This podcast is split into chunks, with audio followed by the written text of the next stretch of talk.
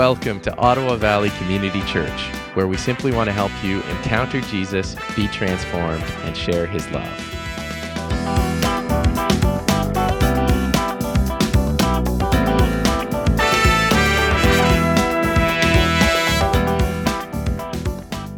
So, I'm going to be talking about waiting for Jesus and waiting for Jesus to come again. I mean,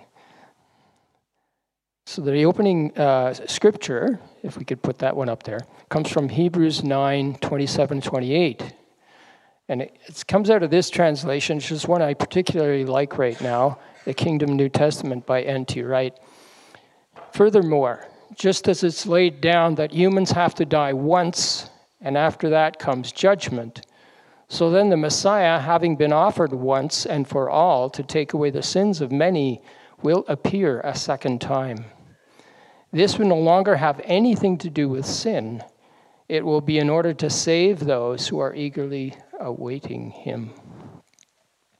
Of course, we do know that when the Lord comes again, there will be some judgment involved.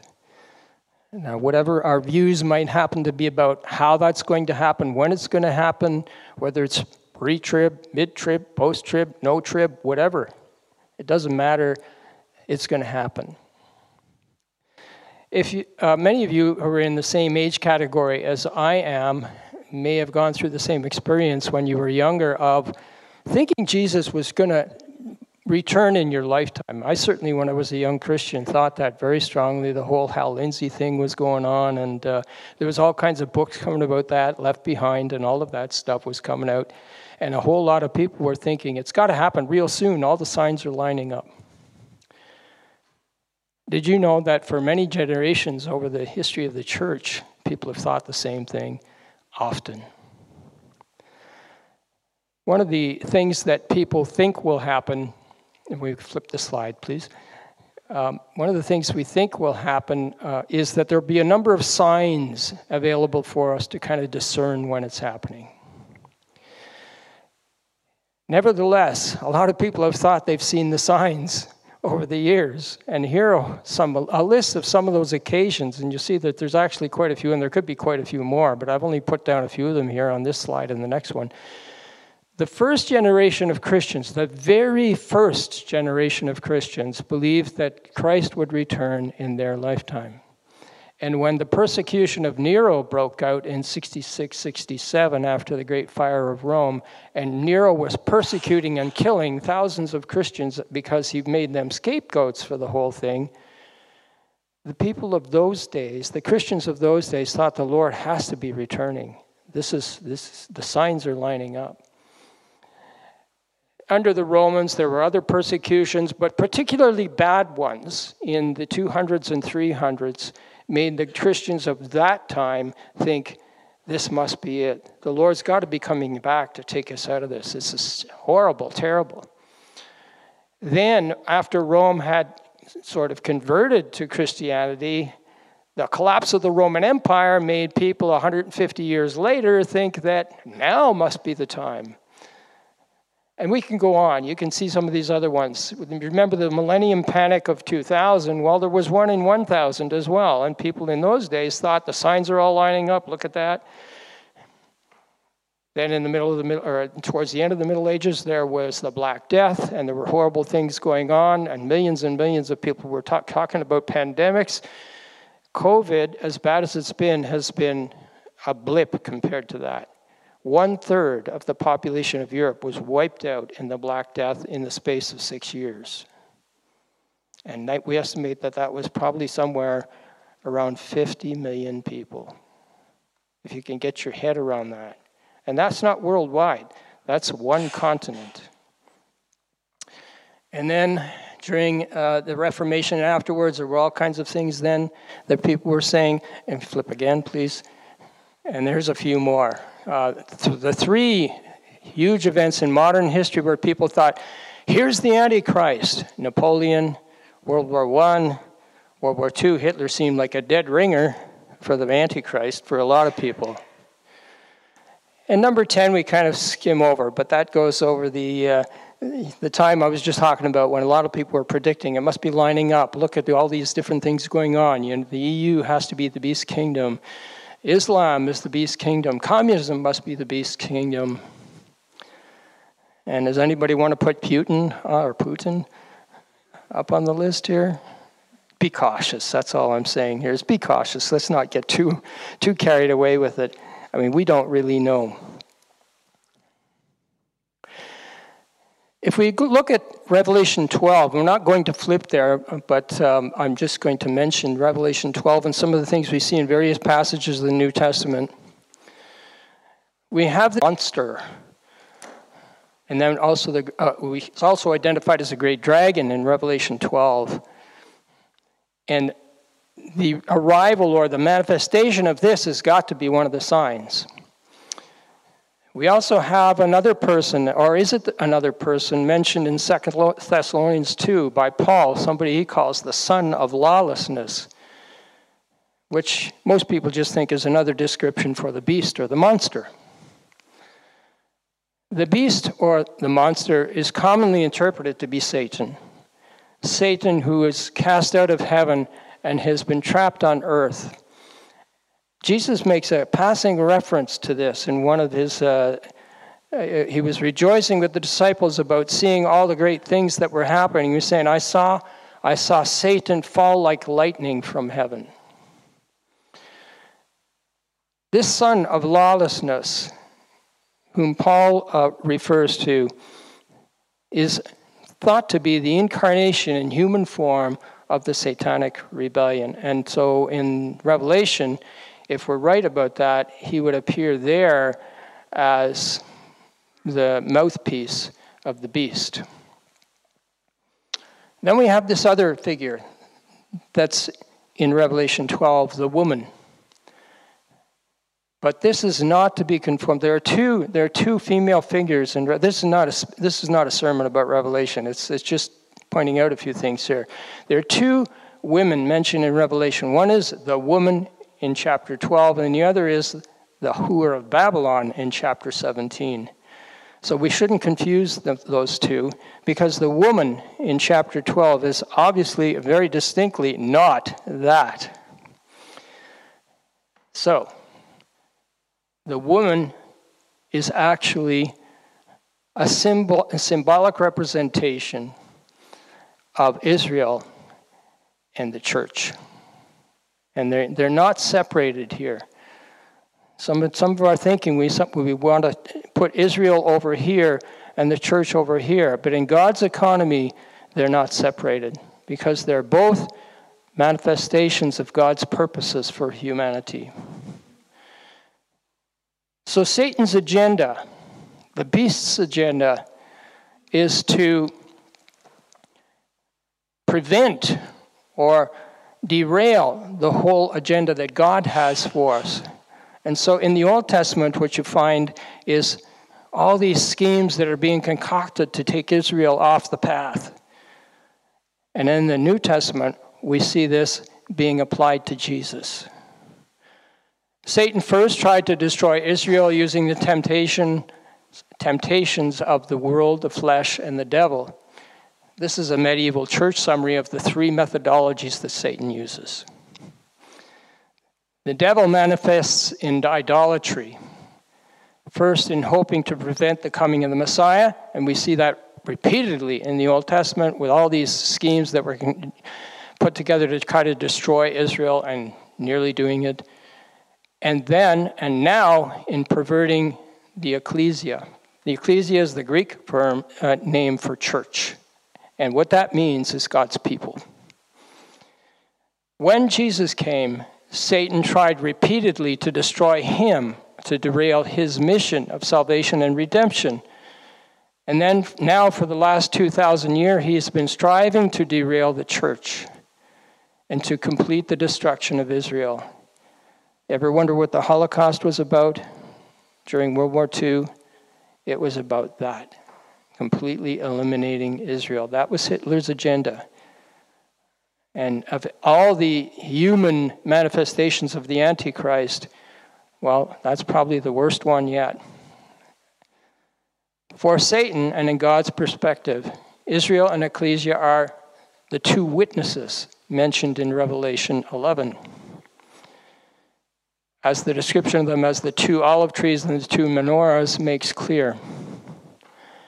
Okay, I don't want to go too much into that, but it's, it's very interesting to see that symmetry there. Satan's problem is that he cannot destroy the woman. In other words, he can't destroy. You see, we're part of this. Jesus sees us as his bride, the bride of Christ. Faithful Israel and the ecclesia, that's us, the church, are God's called out people holding fast to his son. The best that Satan can do is cripple us, distract us, take us off the path. Okay, next slide. So let's look at these three things here, these three forms of temptation, these three ways that we wander off. Jesus takes them all on and he breaks them. The first one, then, and, and, they're not in the order that I gave them in, in, the medieval formula, the world, the flesh, and the devil. So the Jesus way Jesus dealt with them was in this order because these are the order of the temptations that came to him. Number one was the flesh, turn stones into bread. This was the temptation to put flesh and its appetites, needs, demands, and lusts first. Satisfying the demands of the flesh, the physical nature above everything, can take many forms, but all such bondages lead to death. First, they are a faster way to die physically. Addictions kill people. Really bad addictions into really bad substances will kill them fast. But they also kill spiritually because they cut us off from God and we shut Him out to satisfy our addictions and our appetites. That's why Jesus said, in response to Satan's temptation, humans, we are man, in the old way, man do not live, does not live by bread alone. We live by eating God's living word. And that means having a relationship with Jesus, who is God's living word we made we make our body to be his servant rather than letting us become slaves to our own appetites. And the second one is the world. And that temptation, when it came to Jesus, took the form of throw yourself down from the temple's pinnacle to prove you're God's son. In other words, show off your prowess in God's kingdom. Take control by impressing everybody. Use religion because he was a religious figure, and religion is a form of gaining recognition and power. Use your religion, your prestige, and influence to gain power, esteem, position, influence, all those good things that a lot of people want accumulate power, wealth, and position, and put yourself in God's place while pretending, pretending to be faithful to Him. People that have power agendas are really putting themselves in the place of the Lord.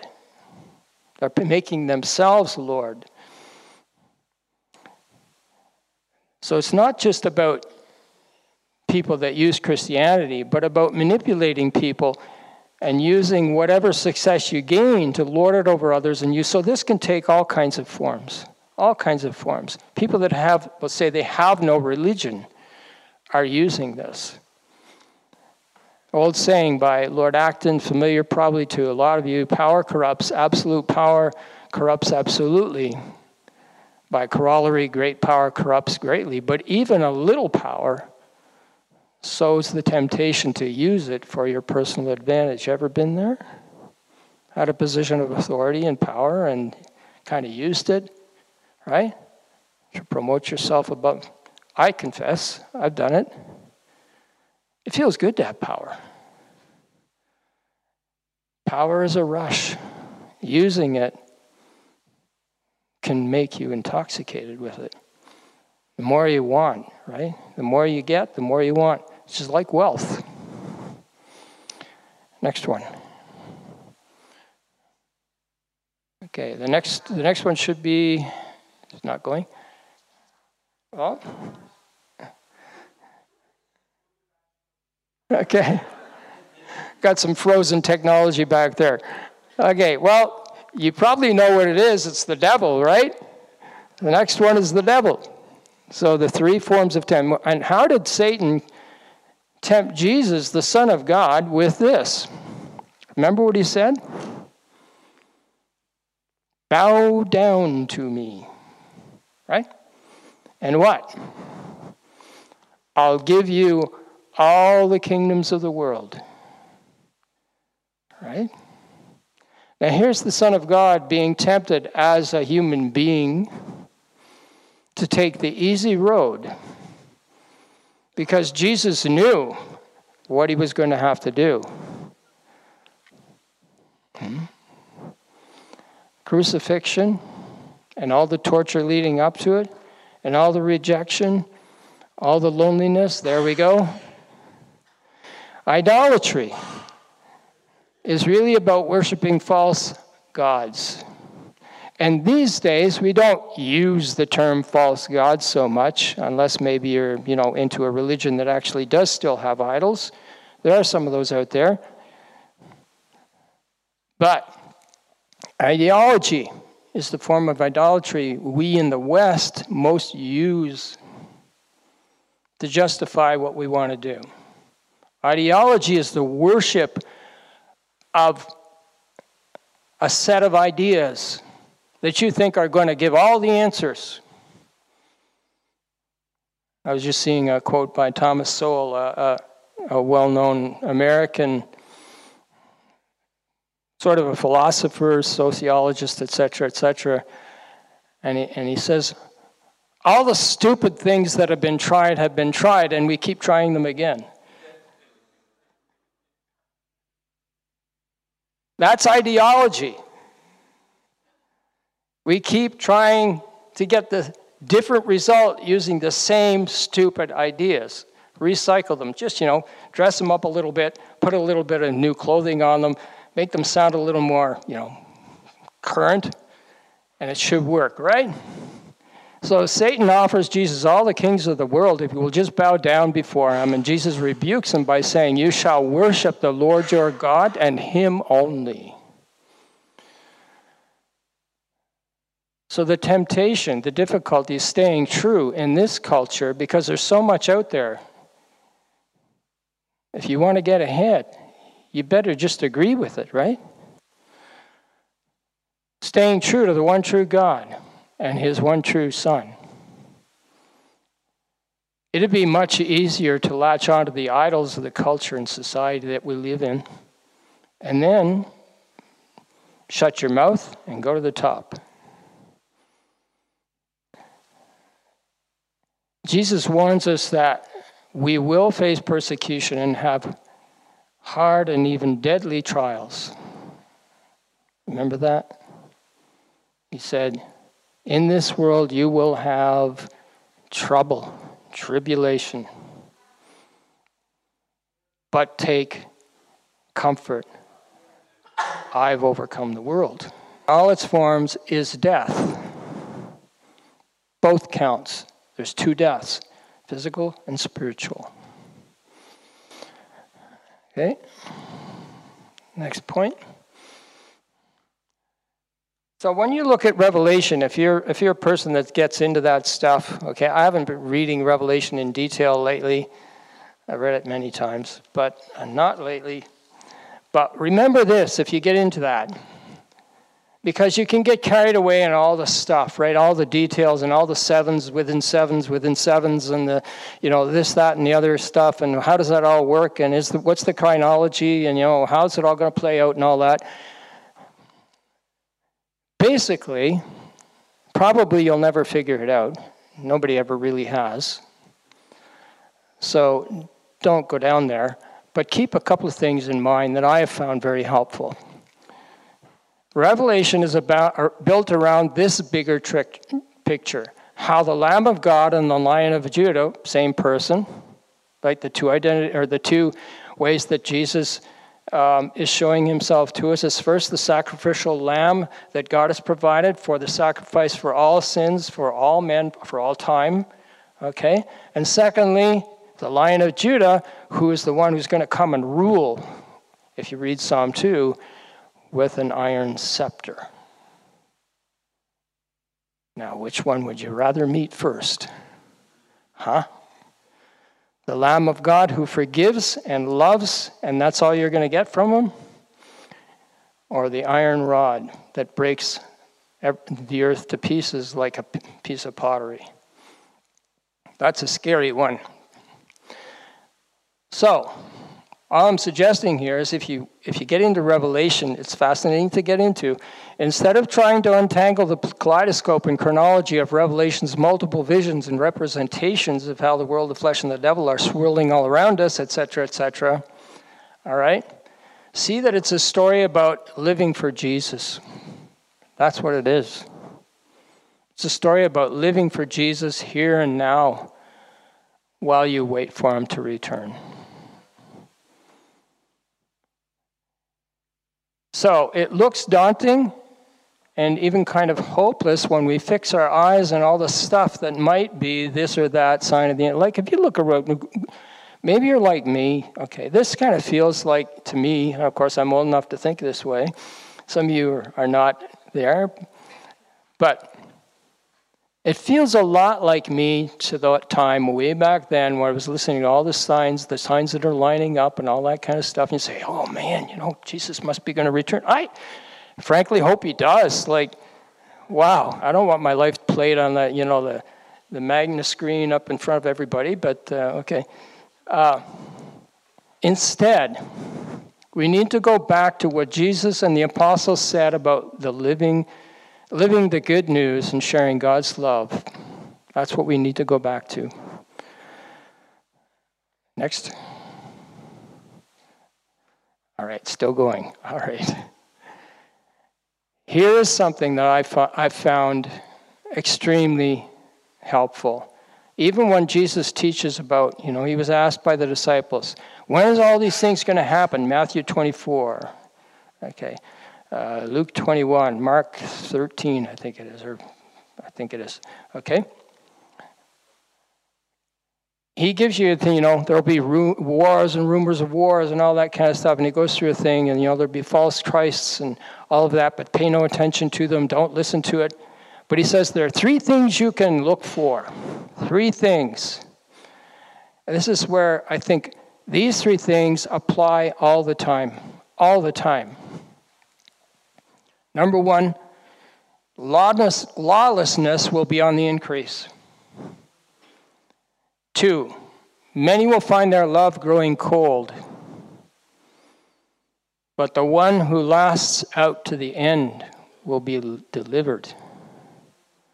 And number three, this gospel of the kingdom must be announced to the whole world as a witness to the nations.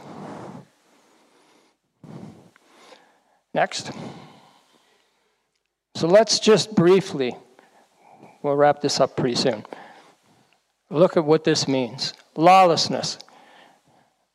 Now, we've still got law codes. So we're not talking about the absence of law codes here. We're talking about the absence of another kind of law. We're talking about the absence of God's law. Lawlessness is being without law or behaving as if law does not exist or count. People who do that in human societies are called outlaws. But the meaning in Scripture is being without God's law, living, living as if God's law doesn't exist. Human rules not based on God's rules can sometimes and too often actually contradict God's law and violate his created order. Remember when uh, the, the pre- chief priests arrested the apostles, Peter and John, and said, Stop preaching in this name. That was their law. That was their rule. Their ruling about they were violating Moses' law, or at least they interpreted it that way. And Peter and John said, You judge. Should we be obeying your rules or God's rules? I'm, I'm paraphrasing it, but That's basically what they said. Is it better to obey God's law or your law? He was differentiating. And I'm not saying go out there and disobey the law. Please don't interpret it that way, okay? What I am saying is sometimes we've got to look at human rules and say, do these actually force me to violate God's rules? Many forms. We're not going to go to these passages, but if you're curious about what lawlessness actually looks like, is it described? There are a bunch of places it's described. Galatians 5 19 to 21, just before the verse about the fruits of the Spirit, if you remember that. They have this list of things that are definitely the opposite. Okay? Second Thessalonians 2, we've mentioned already. 2 Timothy 3, verses 2 to 5, and then 2 Peter, verses 3 and following. Peter goes through a very long discussion of this. Okay? That's what lawlessness, by God's perspective, looks like. Second, cold love. This is about cold agape. In Greek, unlike English, has four words for love. There's only one of them used here, and it's agape. And it's the same word that's used all through the New Testament when it's talking about God's love. This is particular. When the New Testament talks about God's love and the kind of love Jesus' people are called to nurture and share with one another and all people, it says agape, which is the highest form of love which governs all the others. All of the others, we won't go through them, are ruled by agape. If they don't have agape, they're incomplete. They cannot fully express what love is intended to be. Agape is selfless, sacrificial love, giving without expecting to receive back. And of course, the highest example is Jesus giving his life for all of us on the cross. So, what Jesus is saying is that it will be cold love that'll be a sign. What he's saying is that agape has gone missing, very hard to find. And he also makes a statement, a very cryptic statement, which I've, has always not only puzzled but kind of distressed me. If it were possible, even the elect would be deceived. Now, there's a big if there, right? I don't want to go into the discussion of predestination, all that kind of stuff. But that's a verse that causes me pain. Even people naming Jesus as Lord will find their agape, the desire and ability to feel, sense, and even want to show the love of God drying up. So, what I get out of that is that I need to take my agape temperature. I need to face up to that. Where am I at with this? Like, how, how readily am I prepared to show this kind of love?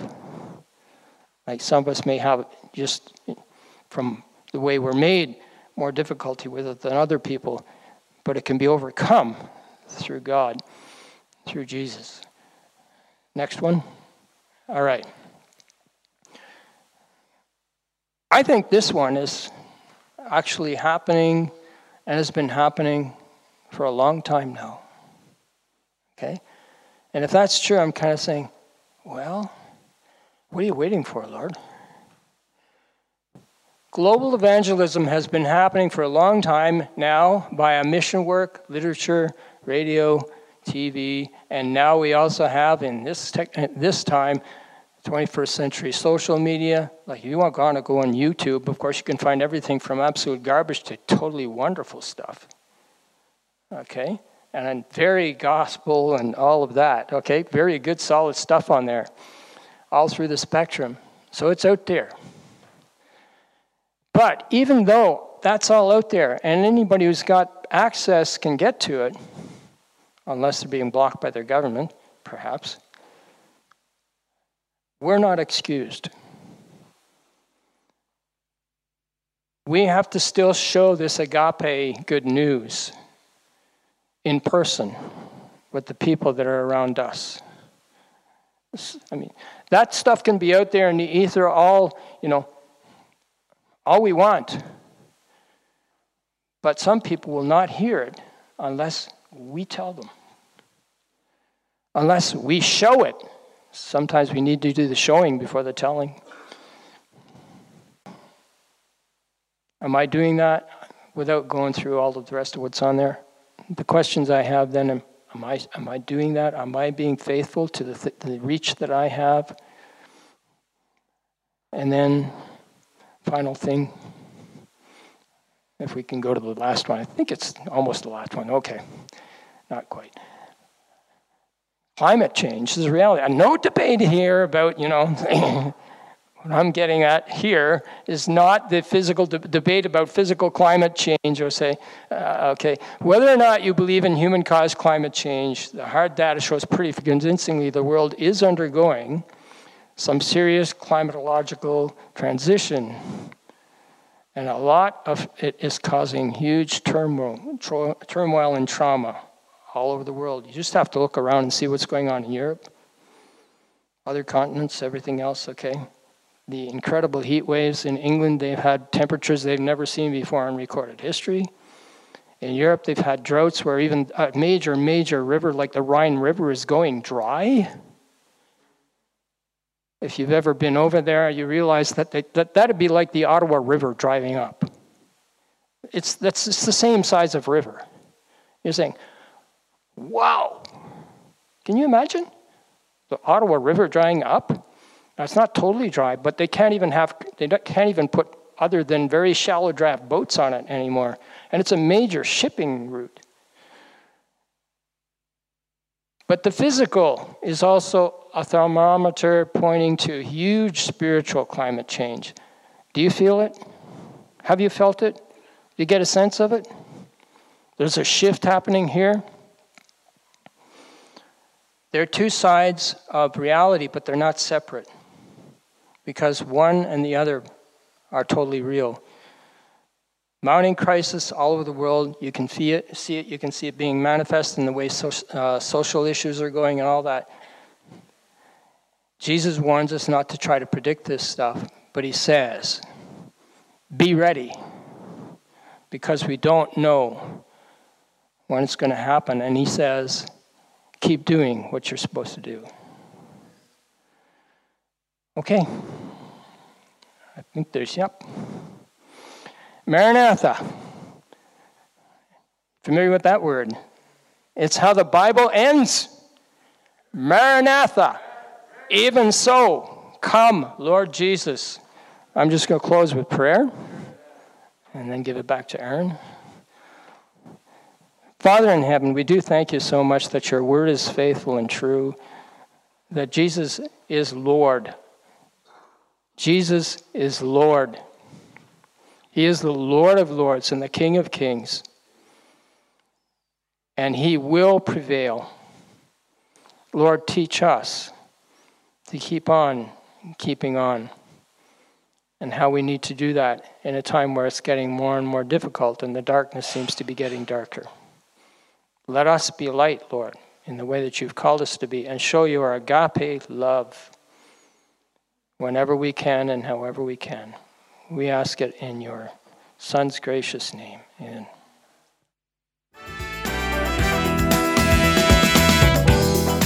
Thanks for joining us. To connect to the ministries of Ottawa Valley Community Church, visit ovcchurch.ca.